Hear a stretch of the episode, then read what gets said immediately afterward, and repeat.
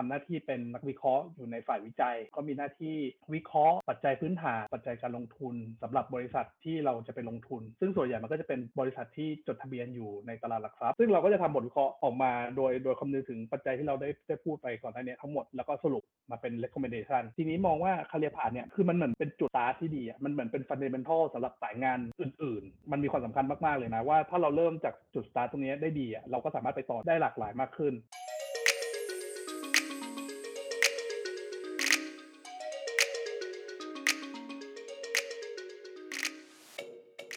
สวัสดีครับ สวัสดีครับ วันนี้นะครับก็มาอยู่กับพี่ภูชานะครับ พี่ภูชาเนี่ยก็เป็นเพื่อนตอนที่เรียนอยู่ที่ BBA จุฬาด้วยกันเนาะก็อยากจะให้ภูชาเนี่ยช่วยแนะนำตัวให้ทุกคนรู้จักหนะว่า ตอนอยู่ที่ BBA เนี่ยภูชาเรียนอยู่ major อะไรแล้วตอนเนี้ย ทำงานอยู่ที่ไหน ก็ชื่อภูชานะครับ ชื่อเล่นชื่อพีนะครับ แต่ว่าเพื่อนๆก็จะเรียกกันว่าภูชานะครับ ก็เรียน BBA จุฬาเหมือนกับมาร์ทนะครับ แล้วก็เรียน Major Finance ปัจจุบันนะครับ เป็น Assist Fund อยู่ที่บลจทาลิสนะครับ แล้วก็เคยทำงานที่บลจกรุงไทยในฐานะนักวิเคราะห์ อยากจะให้ภูชาช่วยเล่าให้ทุกคนฟังหน่อยก็ได้ว่าที่บลจที่กรุงไทยเนี่ยเขาทำธุรกิจอะไร ก็บลจเนาะก็จะเป็นบริษัทที่ทำเกี่ยวกับการบริหารงานกองทุน ผมก็ไปทำหน้าที่เป็นนักวิเคราะห์อยู่ในฝ่ายวิจัย ก็มีหน้าที่เกี่ยวกับการวิเคราะห์ ปัจจัยพื้นฐานนะครับปัจจัยการลงทุนสำหรับบริษัทที่เราจะไปลงทุน ซึ่งส่วนใหญ่มันก็จะเป็นบริษัทที่จดทะเบียนอยู่ในตลาดหลักทรัพย์ก็รวมถึงสินทรัพย์อื่น ไม่ว่าจะเป็นตราสารหนี้ ETF แล้วก็ FIF ต่างๆ อันนี้เราก็จะมีหน้าที่ในการทำบทวิเคราะห์ออกมาเพื่อใช้ภายใน แล้วก็ไปนำเสนอต่อคณะกรรมการจัดการลงทุน หรือว่า investment committee เราจะเรียกกันว่า IC แล้วหลังจากนั้นเนี่ยก็จะเป็นหน้าที่ของ fund manager แล้วว่าเขาจะตัดสินใจลงทุนในบริษัทไหน แล้วก็จะลงทุนในสัดส่วนเท่าไหร่อะไรอย่างนี้ก็จะเป็นงานของฝ่ายอื่นบริจกรุงไทยก็จะเป็นกองทุน แล้วก็บริหารนำเงินของลูกค้าเนี่ย มาบริหารนะครับให้ให้เกิดผลตอบแทนสูงที่สุด ทีเนี้ยอยากจะถามภูชาเนี่ยว่าตัวงานที่ภูชาทำเนี่ยภูชาทำอะไรอะในส่วนของงานฝ่ายวิจัยเนี่ยที่ทำหน้าที่เป็นการทำวิเคราะห์หลักทรัพย์ หรือบริษัทที่เราจะไปลงทุนเนี่ยคือมันก็จะเป็นทีมเนาะ ในทีมเนี่ยก็จะเป็น research team แล้วก็จะมีประมาณแบบอย่างที่กรุงไทยก็จะมีประมาณสิบกว่าคน จะมีการแบ่งอ s ไซน์กันไปว่าผู้ชาดูอุตสาหกรรมนี้นะ ดู sector นี้นะ อย่างของเราที่เคยดูอยู่ตอนนั้นก็จะเป็นอุตสาหกรรมเกี่ยวกับพวกอสังหารับเหมาก่อสร้างอันนี้ก็จะเป็น sector หลักๆที่ที่เราดูแลอยู่แล้วก็เราก็จะไล่ลงมาว่าในใน sector นั้นอะเราจะทำบทวิเคราะห์บริษัทไหนบ้าง อันนี้ก็ขึ้นอยู่กับว่าบริษัทเราเนี่ยสนใจจะลงทุนในบริษัทไหนบ้าง เราก็ไปทำบทวิเคราะห์ เพื่อหาปัจจัยลงทุนปัจจัยเสี่ยง แล้วก็ให้คำแนะนำยังไงเกี่ยวกับการลงทุนณขณะนั้น ถามว่ามีหุ้นต่างประเทศไหมหรือว่ามีอะไรที่มันเป็นแบบการลงทุนต่างประเทศไหมก็มีการวิเคราะห์ก็อาจจะคล้ายๆกัน แต่ว่ามันก็อาจจะต้องดูใน scope ที่อาจจะกว้างกว่านั้นเพราะอาจจะเป็นบริษัทที่เราไม่คุ้นเคยเนาะเราก็อาจจะต้องดูความเสี่ยงในในมุมมองที่ต่างออกไป ความเสี่ยงของสภาพเศรษฐกิจในประเทศเขาเป็นยังไง บริษัทนี้เปิดมานานหรือยังเป็นที่รู้จักในประเทศนั้นไหมแล้วก็อาจจะต้องวิเคราะห์ในสโคปที่แตกต่างกันออกไป แต่ว่าพื้นฐานก็จะดูปัจจัยลงทุนปัจจัยเสี่ยง แล้วก็คำแนะนำว่าเราจะลงทุนหรือไม่ลงทุนเราอาจจะดูภาพใหญ่ก่อนก็ได้ เป็นภาพแบบแมกโคร หรือว่าภาพอุตสาหกรรม ว่าอุตสาหกรรมที่มีการเติบโตอยู่ แล้วก็มีแนวโน้มที่จะเติบโตดี แล้วเราก็ลงมาหาเป็นรายบริษัทเอาว่า เอ้ยบริษัทไหนเนี่ยมันอยู่ในเฟสของการเติบโตแบบไหน บางทีมันอาจจะเป็นบริษัทใหม่หรือว่าบริษัทที่เปิดมานานแล้ว แล้วก็ตอนนี้กำลังขยายไปทำธุรกิจที่เกี่ยวข้อง หรือว่าที่แบบเป็นการ diversify ออกไปหรือเปล่าอะไรเงี้ยก็จะเป็นภาพอย่างนั้นมากกว่า การวิเคราะห์หลักทรัพย์หรือว่าบริษัทเนี่ยเราก็จะเริ่มจากดูเหมือนการวิเคราะห์ที่เราเคยเรียนมาในมหาลัยนะเราก็ต้องดูว่าเออเขาทำธุรกิจอะไรบ้าง งบการเงินเป็นยังไงผลการดำเนินย้อนหลังเนี่ยในอดีตเนี่ยเขาเขาทำได้ดีไหมแล้วหลังจากนั้นเนี่ยเราก็มาเปรียบเทียบกับคู่แข่งในอุตสาหกรรมว่าโอเคเขาทำได้ระดับนี้แล้วแล้วคู่แข่งในอุตสาหกรรมเดียวกันเนี่ยทำได้ในระดับไหนทำได้ดีกว่าหรือแย่กว่าในมุมมองไหนบ้างท้ายก็จะเป็นในเรื่องของ valuation และว่า โอเค เราจะประเมินมูลค่าบริษัทเนี้ย โดยอ้างอิงกับค่าเฉลี่ยกลุ่ม หรือว่าเราควรจะให้พรีเมียมหรือว่า discount ออกมาจากค่าเฉลี่ยกลุ่มยังไง ว่ามันอาจจะมีปัจจัยบวกปัจจัยลบอะไรเงี้ยที่เราต้องมา consider อันนั้นก็จะเป็นงานในด้าน valuation ซึ่งเราก็จะทำบทวิเคราะห์ออกมาโดยโดยคำนึงถึงปัจจัยที่เราได้ได้พูดไปก่อนหน้านี้ทั้งหมดแล้วก็สรุปมาเป็น recommendation ก็ก็จะเป็นคำแนะนำอย่างนั้นแหละ ก็จะเป็น buy hold sell target price เท่าไหร่มี upside downside ยังไง ซึ่งเราก็จะต้องมีเหตุผลมาสนับสนุน recommendation เราว่าที่เราได้พูดไปว่าโอเคอุตสาหกรรมมันเป็นอย่างนี้เขาทำได้ดีกว่าคู่แข่งทำได้แย่กว่าคู่แข่งยังไงนะครับแล้วก็ valuation ราคาณตอนนี้มันยังมี upside อยู่เท่าไหร่ เราก็อธิบายไปตามนั้น ทีเนี้ยอยากถามเนี่ยว่าแล้วงานที่ภูชาทำเนี่ยต่างจาก fund manager ยังไง จริง ๆ เนี่ยมันค่อนข้างจะแตกต่างกันในเชิงของ operation ส่วนหนึ่งนะว่าบลจหลายที่อาจจะไม่ได้ operate แบบนี้ หมายความว่าอย่างตอนที่ทำอยู่ที่บลจกรุงไทยเนี่ยมันก็จะมีแผนกแยกออกมาเลยว่าเป็น research แล้วก็ investment investment เนี่ยก็จะเป็น พี่พี่ fund manager นะครับพี่พี่ assist fund แล้วก็ support ต่างๆ ส่วน research เนี่ยก็จะมีหน้าที่ทำบทวิเคราะห์ ซึ่งถ้าเป็นบลจอื่นก็อาจจะมีแค่ investment อย่างเดียว โดยเขาก็ใช้ให้ fund manager แล้วก็ assist fund เนี่ยทำบทวิเคราะห์ของตัวเอง เพื่อมาสนับสนุนเหตุผลในการลงทุน แล้วก็หาหาบริษัทที่จะลงทุนหรือว่าหาปัจจัยเสี่ยงต่างๆ เนี่ยมาสนับสนุนเหตุผลในการลงทุนของเขา อันนี้ก็จะอาจจะเป็นด้านของ operation มากกว่าว่ามันแตกต่างกันยังไง ถ้าถามว่าเนื้องานมันต่างกันไหมจริง ๆ พื้นฐานมันเหมือนกัน เพราะว่าเราก็ต้องวิเคราะห์บริษัทที่เราจะไปลงทุนเหมือนเหมือนกันเนาะแล้วเราก็ให้เหตุผล แต่ว่าที่เราคิดว่าถ้ามันจะแตกต่างออกไปเนี่ยอาจจะเป็นมุมมองมากกว่าว่า ตอนนั้นเนี่ยฟันเมเจอร์เขามองเกี่ยวกับการลงทุนณขนาดนั้นภาวะตลาดเป็นยังไง ภาวะอนาคตเป็นยังไง มันอาจจะเป็นวิธีการจัดบริหาร portfolio ของเขาก็ได้ว่าเขาเขาวางการลงทุนเป็นแบบแบบนี้แบบนี้ ซึ่งมันก็อาจจะแตกต่างจากคำแนะนำนักวิเคราะห์เสนอไป อันนี้มันก็จะเป็นข้อแตกต่างละกัน ว่าวิธีการทำงานระหว่างบลจแล้วก็แต่ละฝ่ายเนี่ยมันเป็นยังไงแล้วก็ fund manager แล้วก็นักวิเคราะห์เนี่ยทำงานต่างกันยังไง ทีนี้อยากรู้ว่า career path ของที่เป็นนักวิเคราะห์เนี่ยคือส่วนมากเขาจะเริ่มเป็นยังไงหรอแล้วในสายงานนักวิเคราะห์เองอะมันถ้าเป็นเส้นตรงง่ายๆนะก็คือคุณเป็นนักวิเคราะห์คุณก็คุณก็เป็นไปได้ตลอดเลย จนจนวันที่คุณเกษียณหรือจะเปลี่ยนสายไปทำ fund manager ก็ได้ หรือว่าจะย้ายไปสายงานเป็น corporate finance ก็ได้ หรือว่าจะย้ายไปสายอื่นก็ได้ ทีนี้มองว่า career path เนี่ยมันสำหรับนักวิเคราะห์นะ คือมันเหมือนเป็นเป็นจุดสตาร์ทที่ดีอะมันเหมือนเป็น fundamental สำหรับสายงานอื่น ๆ มันมีความสำคัญมากๆเลยนะ ว่าถ้าเราเริ่มจากจุดสตาร์ทตรงนี้ได้ดีอะเราก็สามารถไปต่อได้ได้ได้หลากหลายมากขึ้น สุดท้ายแล้วมันก็อยู่ที่ที่ตัวเราเองมากกว่าว่าเราอยากเป็นอะไร ถ้าสรุปไม่ได้คือเป็นได้ทุกอย่าง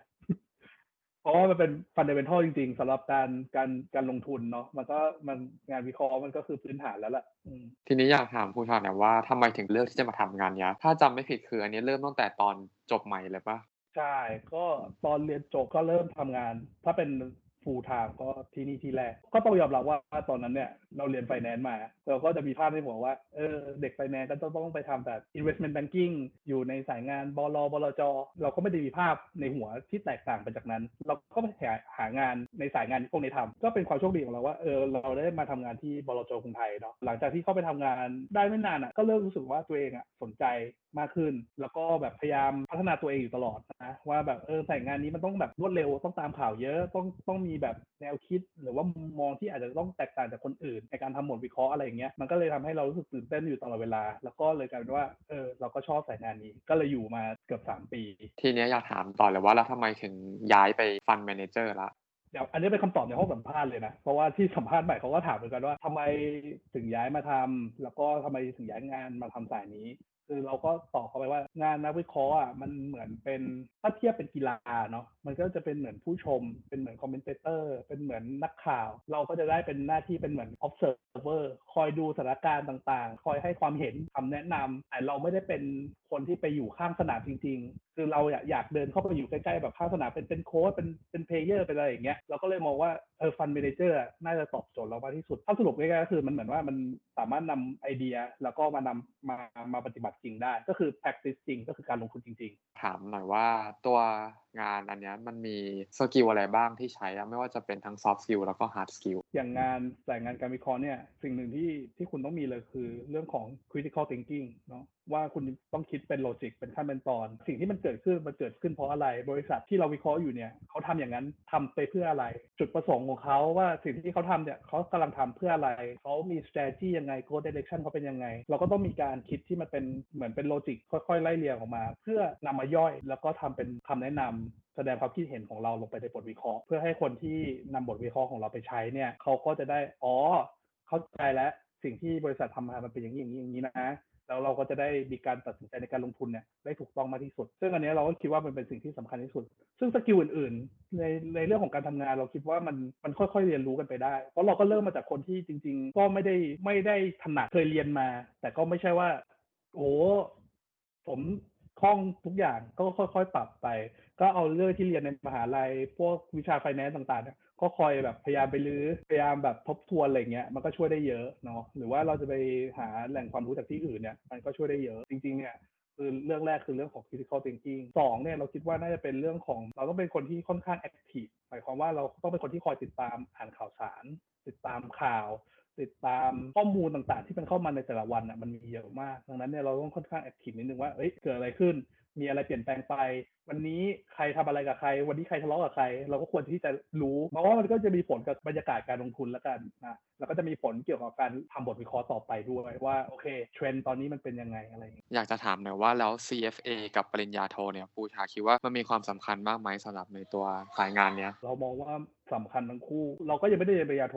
เราเราก็ยังไม่เราก็ยังไม่ได้เห็นภาพตรงนั้นว่าเอ้ยจริงๆการเรียนปริญญาโทมันเป็นยังไงอาจจะได้ยินได้ฟังมา แต่ว่าในในความคิดเห็นของเราแล้วกันว่าจริงๆทั้งสองอย่างมันสำคัญทั้งคู่เพราะจุดประสงค์มันเหมือนกัน ไปเรียนเนาะไปทับไปหาความรู้เพิ่มเติม เพื่อมาพัฒนา skill ของตัวเองเนาะมันไม่มีขาดทุนอยู่แล้วอะการที่คุณลงทุนกับตัวเอง ดังนั้นเนี่ยถ้าถามว่าอันไหนสำคัญสำคัญทั้งคู่ครับ มันขึ้นอยู่กับช่วงเวลาชีวิต แล้วก็เป้าหมายในการทำงานของแต่ละคนมากกว่าว่า ณตอนนั้นเนี่ยคุณสนใจอะไร คุณอยากเรียนรู้อะไร อยากไปสอบ CFA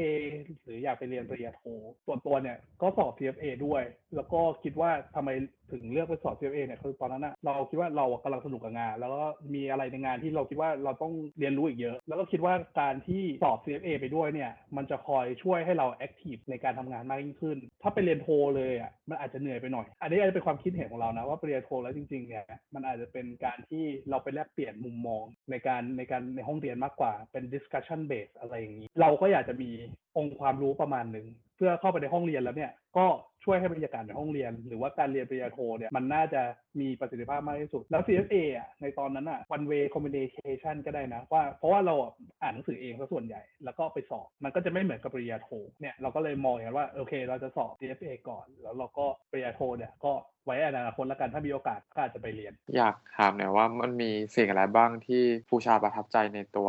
culture แล้วก็ในตัวนักงานที่บลจกรุงไทย ประทับใจทีมมากที่สุดนะครับ ก็รู้สึกว่าโชคดีด้วยแหละว่าเป็นที่แรกแล้วเราก็ fit in กับ culture แล้วก็ทีมในองค์กรได้เร็ว ถึงแม้มันจะมีโควิดทำให้เราต้องแบบ work from home อะไรอย่างเงี้ยแต่ก็รู้สึกว่าแบบเออเราก็ bonding กับพี่ๆในทีมได้ได้ดีเนาะแล้วก็รู้สึกประทับใจว่าเขาก็ให้โอกาสเด็กจบใหม่อย่างเราเนี่ยได้ได้ทำงานผู้ชายคิดยังไงอะไรอย่างเงี้ยคือเขาก็กล้าถามเราก็กล้าตอบเป็นงานที่เรารับผิดชอบเนี่ยเขาก็มาถามเราโดยตรง รู้สึกขอบคุณแล้วก็ appreciate มากๆว่าเออเขาให้โอกาสเราเนาะแล้วก็เชื่อมั่นในงานที่เราทำอันนี้ก็จะเป็นสิ่งที่น่าจะเป็นสิ่งที่เรารู้สึกว่า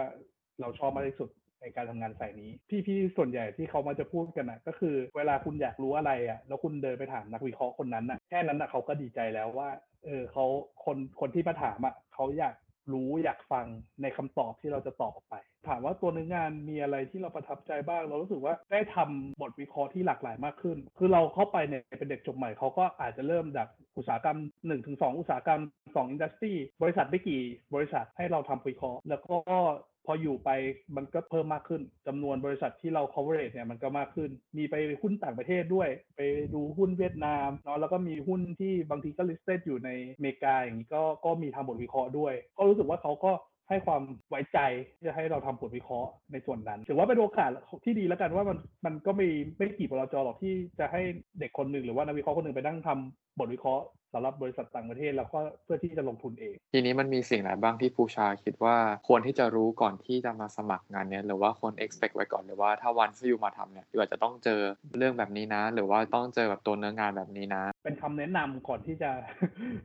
เริ่มงานนะ ก็ต้องบอกว่างานสายการลงทุนอย่างนักวิเคราะห์แล้วก็ฟันเมนเจอร์เองเนี่ยมันจะมีช่วงหนักเบาเป็น cycle บางทีบางช่วงมันอาจจะทำงานหนักมากเลย เพราะว่ามันมีปัจจัยมีข่าวต่างๆเนี่ยเข้ามามาก อันนี้ก็อาจจะต้องต้องเข้าใจก่อนว่าการทำงานมันเป็นอย่างนั้นจริง ๆ มันไม่ใช่เป็นเส้นตรงเนาะมันก็จะมี challenge ต่างๆ ที่เข้ามาในแต่ละวันเนี่ยที่แตกต่างกันออกไป มันก็จะมี dynamic ของมันในการทำงาน อันนี้เราก็ต้องปรับตัว ให้เก่งเพื่อที่จะให้ทำงานได้อย่างราบรื่นส่วน อันที่สองเนี่ยเราคิดว่ามันเป็นงานที่ค่อนข้างที่ต้อง self motivated หน่อยคือเราต้องพยายามแบบกระตุ้นตัวเองอยู่เสมอ มีข่าวอะไรออกมา มีบทวิเคราะห์หรืออะไรเงี้ยเราก็ต้องไปตามหาอ่านเอาเอง ต้องใช้ความรับผิดชอบค่อนข้างสูงนิดนึงเพราะว่ามันไม่มีใครมาเดินมาบอกมาร์กหรอกว่าแบบยูไป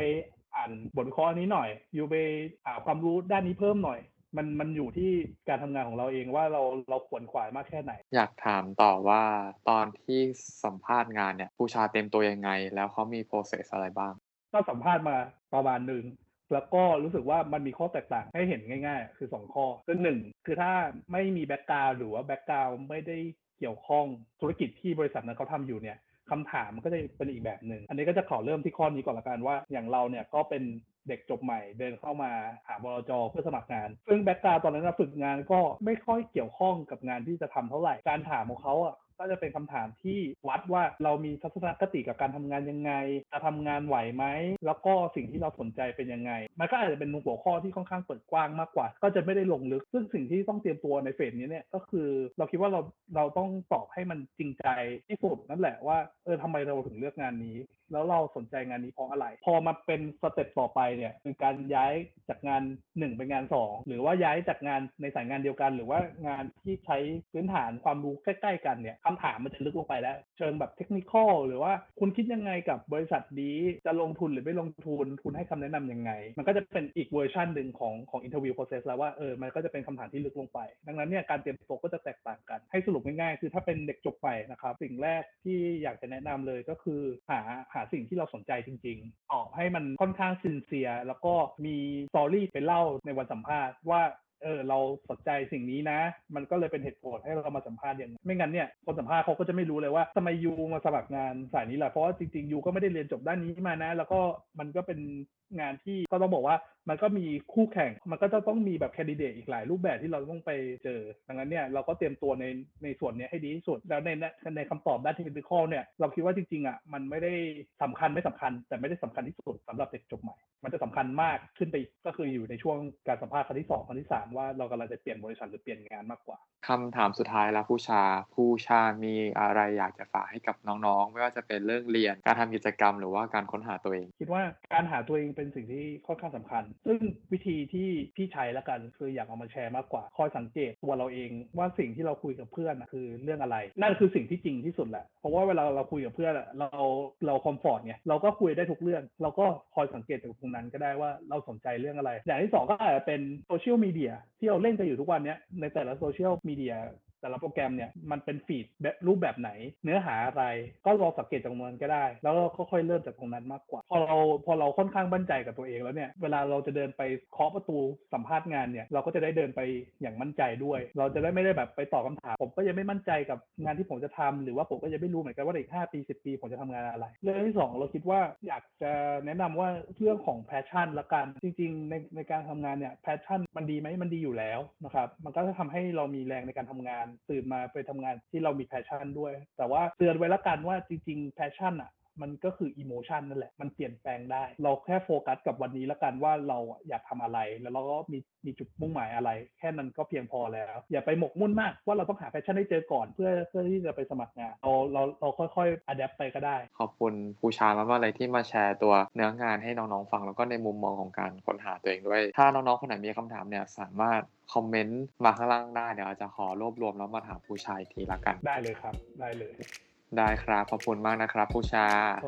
ขอบคุณมาก ขอบคุณมากมาครับบ๊ายบาย บ๊ายบาย